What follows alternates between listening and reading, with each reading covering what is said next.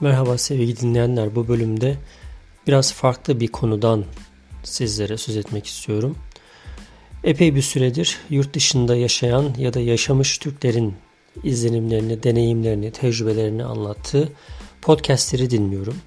Sadece podcastlerle sınırlı değil. Malum son dönemde gerçekten yurt dışına çıkış anlamında büyük bir talep, büyük bir ilgi, büyük bir merak var.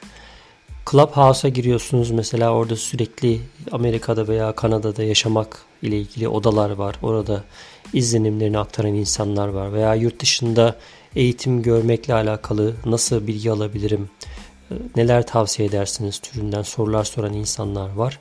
Aslında ülke olarak tabii dediğim gibi yani on beş yıldır yurt dışında yaşayan birisi olarak hani son dönemi kıyaslama şansım olmasa da ülke olarak bence yurt dışına çıkma, yurt dışı hakkında bilgi alma noktasında iyi bir konumdayız diyebilirim. Malum internetin de ortaya çıkmasıyla insanların, özellikle yurt dışında yaşayan insanların kendi tecrübelerini birinci ağızdan aktarmasıyla ve buna çok kolay erişebilme imkanı olmasıyla birlikte malum YouTube olsun, podcast ortamları olsun çok fazla bilgi var.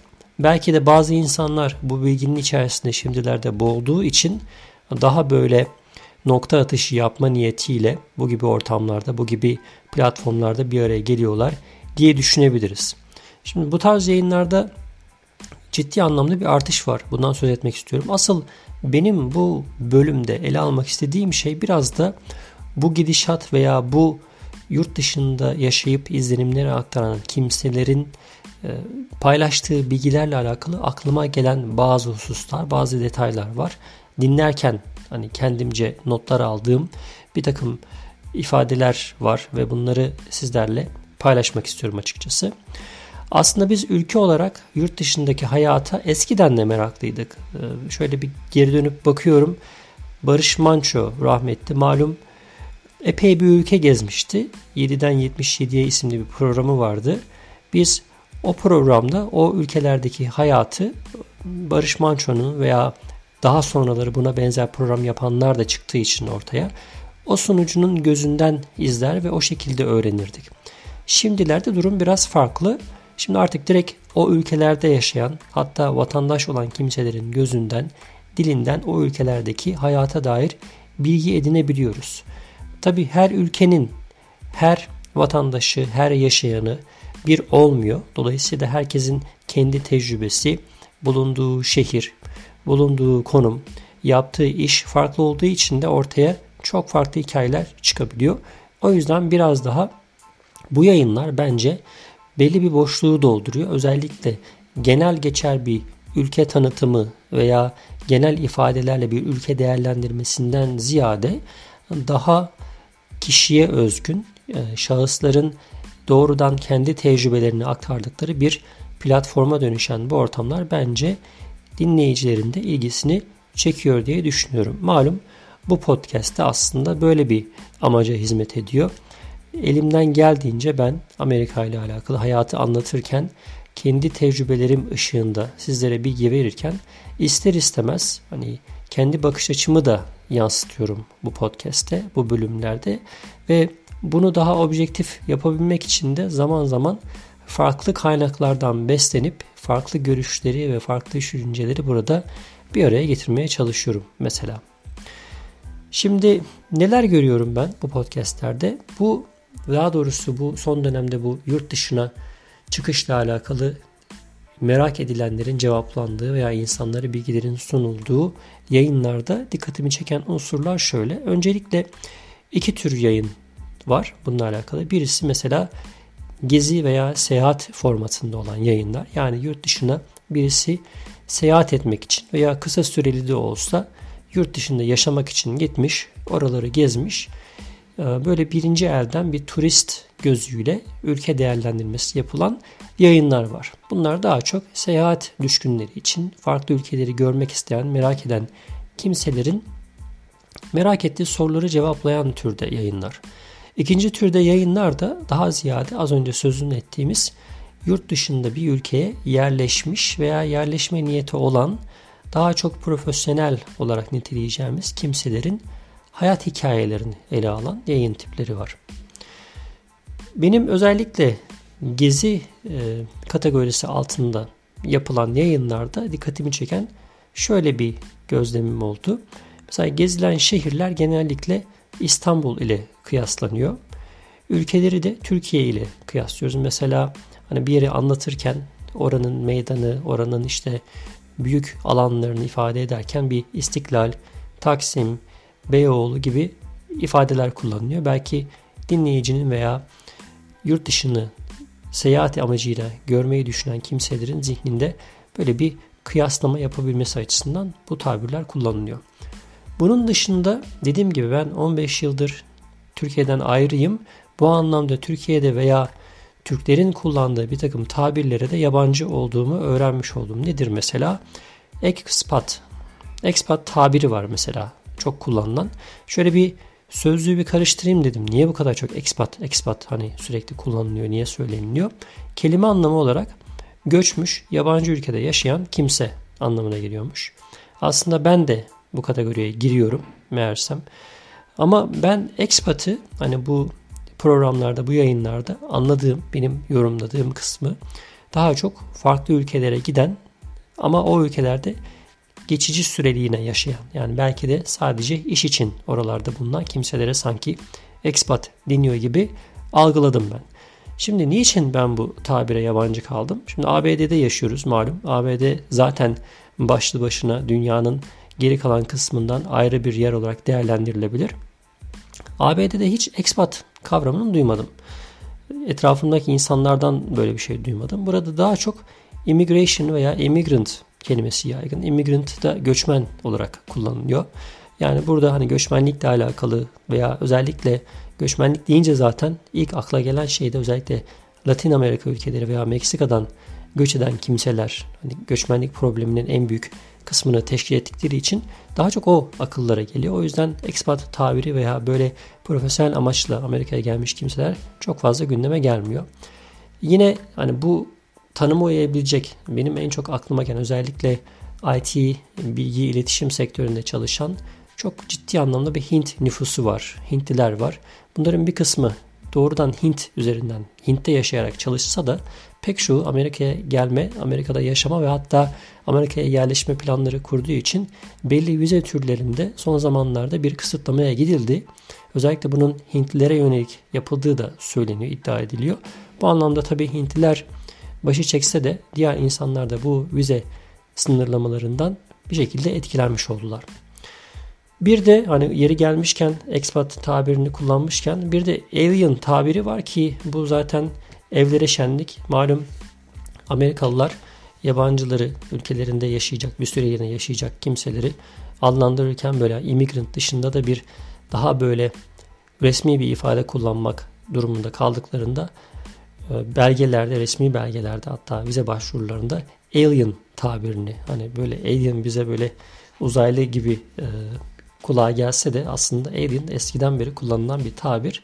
Hatta ünlü şarkıcı, İngiliz şarkıcı Sting'in bile mesela I'm an Englishman in New York, I'm an alien diye bir ifadesi var. O şarkısında geçer. Hani bu da anekdot olarak niye expat değil sorusuna cevap olur diye düşünüyorum. Evet, yurt dışına gitmiş, yurt dışını gözlemlemiş kimselerin biraz izlenimleri üzerinden değerlendirmeler yapmak istiyorum. Mesela şöyle bir bulgu mu diyelim biz buna, şöyle bir kanı var, konsensus diyelim. Yurt dışında özellikle Batı ülkelerinde yaşayan insanların kibar olduğundan söz ediliyor.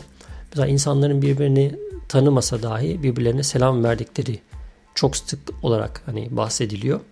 Şimdi bu beni aslında düşündürdü. Yani biz gerçekten hani burada bu işin doğruluk payı var. Amerika'da sokağa çıktığınız zaman özellikle böyle sakin, sessiz yerlerde yaşıyorsanız hani insanların, herkesin birbirini tanıdığı yerlerde siz insanları tanımasanız dahi sokakta giderken insanlar mutlaka size selam veriyorlar. Acaba bu bu tür hasletler unutuldu mu Türkiye'de? Hani çocukluğumda, özellikle çocukluğu küçük bir ilçede geçmiş birisi olarak ben çok fazla selamlaştığımı hatırlıyorum. Hatta böyle kendimden büyük insanlarla da, çünkü ben daha hani belki ortaokul çağlarındaydım. Kendimden büyük insanlara da böyle hani sadece e, hani böyle başını sallamakla dahi olsa, hani doğrudan hani selam vermek sayılmasa bile, hani sadece böyle gözle kaşla selam verilse dahi, ben çok fazla insana selam verdiğimi, selam aldığımı hatırlıyorum. Bilmiyorum, hani küçük yerde yaşadığım için herkesin birbirini az çok tanıdığı veya kestirdiği, tahmin ettiği ihtimaline binaen mi böyle bir şey vardı. Bu beni biraz şaşırttı. Eğer günümüzde hani gerçekten hani selam vermek alışkanlığı unutulduysa bu bence güzel bir şey değil. Bunun dışında mesela herkesin konuştuğu, tartıştığı geri dönüp dönmemek sorusu var. İşte bütün mesele bu diyebileceğim. Hani bazıları seyahat, turizm amacıyla gidiyor. Hani bunları hariç tutarsak, buraya gidip işte bir iş sahibi olmuş, orada uzun zamandır yaşayanlar pek dönücü olmayacaklar gibi gözüküyor. Anlattıkları ifadelerden çok fazla dönmeyi düşünmüyorlar da gibi. Nedeni belki bir kısmı hani böyle yavaş yavaş kendi düzenini oturtmaya başlamış, ne bileyim yurt dışındaki hayatın, düzenin, onun dışında tahmin edilebilir bir geleceğin olması, az çok hani eline para geçmesi, hani Türkiye'ye dönse bir takım şeyleri arayacağını düşünmesi, en basitinden işte temiz hava diyelim, düzenli yaşam diyelim, spor yapabilmek diyelim veya işte araba sahibi olma, ev sahibi olma, onun dışında trafik stresinin olmaması gibi pek çok etken bunun içerisinde sayılabilir. Bu yüzden pek çok insanın geri dönmeye niyeti yok gibi gözüküyor. Benim dinlediğim, bu programlardan edindiğim izlenim bu yönde. Bunun dışında mesela A B D, Kanada, Avustralya gibi ülkelerde mesela yaşayan kimseleri dinlediğim zaman, bu ülkelerde yaşayan insanların hem hayata bakışları, buradaki yaşayan vatandaşları kastediyorum ben, hem kuralcı bir sisteme adapte olmaları, göçmen toplumu olmaları, bunlar hep belli oranda bana tanıdık geliyor. Bu ülkelerin böyle ortak bir paydası gibi geliyor. Yani bu ülkeler arasında yaşayan veya bu ülkelerden diğerine geçiş yapmayı düşünen insanlar çok fazla zorluk çekmez gibi geliyor bana. Hem yani konuşulan dilin, yabancı dilin İngilizce olması da aklıma geliyor. Bunun dışında mesela bir anekdot, yine bu programlarda dinlediğim, yurt dışında devlet dairelerinde çalışmak mesela çok prestijli bir iş gibi gözüküyor benim anladığım. Çünkü hani Türkiye'de malum herkes böyle doktor olur, mühendis olur, özel sektöre girmeye çalışır ki çok fazla para kazansın. Hani devlete girdiyse ya iş bulamamıştır ya da artık böyle hani özel sektörde denemiştir, uğraşmıştır. Hani herhangi bir istediği, elde etmek istediği bir pozisyona ulaşamamıştır. O yüzden devleti deniyordur gibi bir algı vardır. Hani yurt dışında ama devlet kurumlarında çalışmanın da prestijli bir iş olduğu vurgusu vardı. Bunun dışında yine bu programların bir kısmında özellikle istatistiksel anlamda yurt dışında yaşamak isteyen gençlerin arttığından söz ediliyor. Özellikle son dönemde Türkiye'deki belirsizlik, siyasi ortam ve gerçek anlamda ekonomik sorunların baş göstermesiyle birlikte herhalde ciddi anlamda bir yurt dışına yöneliş oldu. Bu da dolaylı olarak ister istemez bu tip programların da çok talep etmesini, özellikle podcast programlarına baktığınızda hani ilk en çok dinlenen on yirmi listelerine baktığınız zaman bu tür programların artık ciddi anlamda hani başı çektiğini görüyorsunuz. Evet, bunun dışında şöyle bir anekdotla da bitirelim bu programlardan benim aklımda kalan. Mesela yurt dışında iş ayırt etmemek. Yani Türkiye'de biz malum eğitim almış, böyle ciddi kariyeri olan insanlar o işlerden daha aşağılarda işlerde, böyle daha ucuz işlerde çalışmayı pek düşünmezler. Hani böyle biraz kötü bakılır. Ama yurt dışında yaşayan insanlar eğitim kariyerlerine veya kariyer planlarına bakılmaksızın, mezun oldukları bölüm, üniversite okuyup okumadıklarına bakılmaksızın her türlü işte çalışabilirler ve kimse bundan çok gocunmaz. Hatta şöyle bir anekdot da vardı bu yayınlarda. Yurt dışında, batılı ülkelerde iş, yani labor, saatlik çalışma ücreti bedensel, fiziksel kuvvet gerektiren işlerde daha yüksektir. Örneğin musluk tamircisi, örneğin inşaat işçisi, bu insanlar belki saatlik olarak bir doktordan, mühendislikten daha fazla kazanıyor olabilirler. Tabii her saat sürekli çalışıyorlar mı, o ayrı bir mesele. Onu ayrı tutuyoruz ama burada hani yurt dışında gerçekten emeğin karşılığı veriliyor ve bu yüzden bazen insanlar hani bu tip durumlarda kaldıklarında kendi işlerini kendileri görmek dahi isteyebiliyorlar. Gerçekten çünkü ateş pahası bu tip profesyonellere iş yaptırmaya kalktığınızda. Bu yüzden böyle bir algı var. Yani insanlara dediğim gibi hani az önce söylediğim o meslek dallarından bir tanesi, işte musluk tamircisisin diye kimse o insana hor gözle bakmaz. Kimse hani televizyon tamircisisin diye kimse böyle hani bu işleri aşağılamaz, küçük görmez. Bu insanların hep toplumda bir yeri vardır, bir karşılığı vardır. Hem aldıkları ücret hem yaşam standartları anlamında, bu anlamda daha dengeli bir toplum e, yapısı ortaya çıkıyor gibi gözüküyor buradan bakınca. Evet, belki çok uzattık. Hani lafı dönüp dolaştırdık ama benim özellikle bu son dönemde yurt dışında yaşayan veya yurt dışına çıkan Türklerin paylaştığı izlenimlerden aklımda kalanlar bunlardı.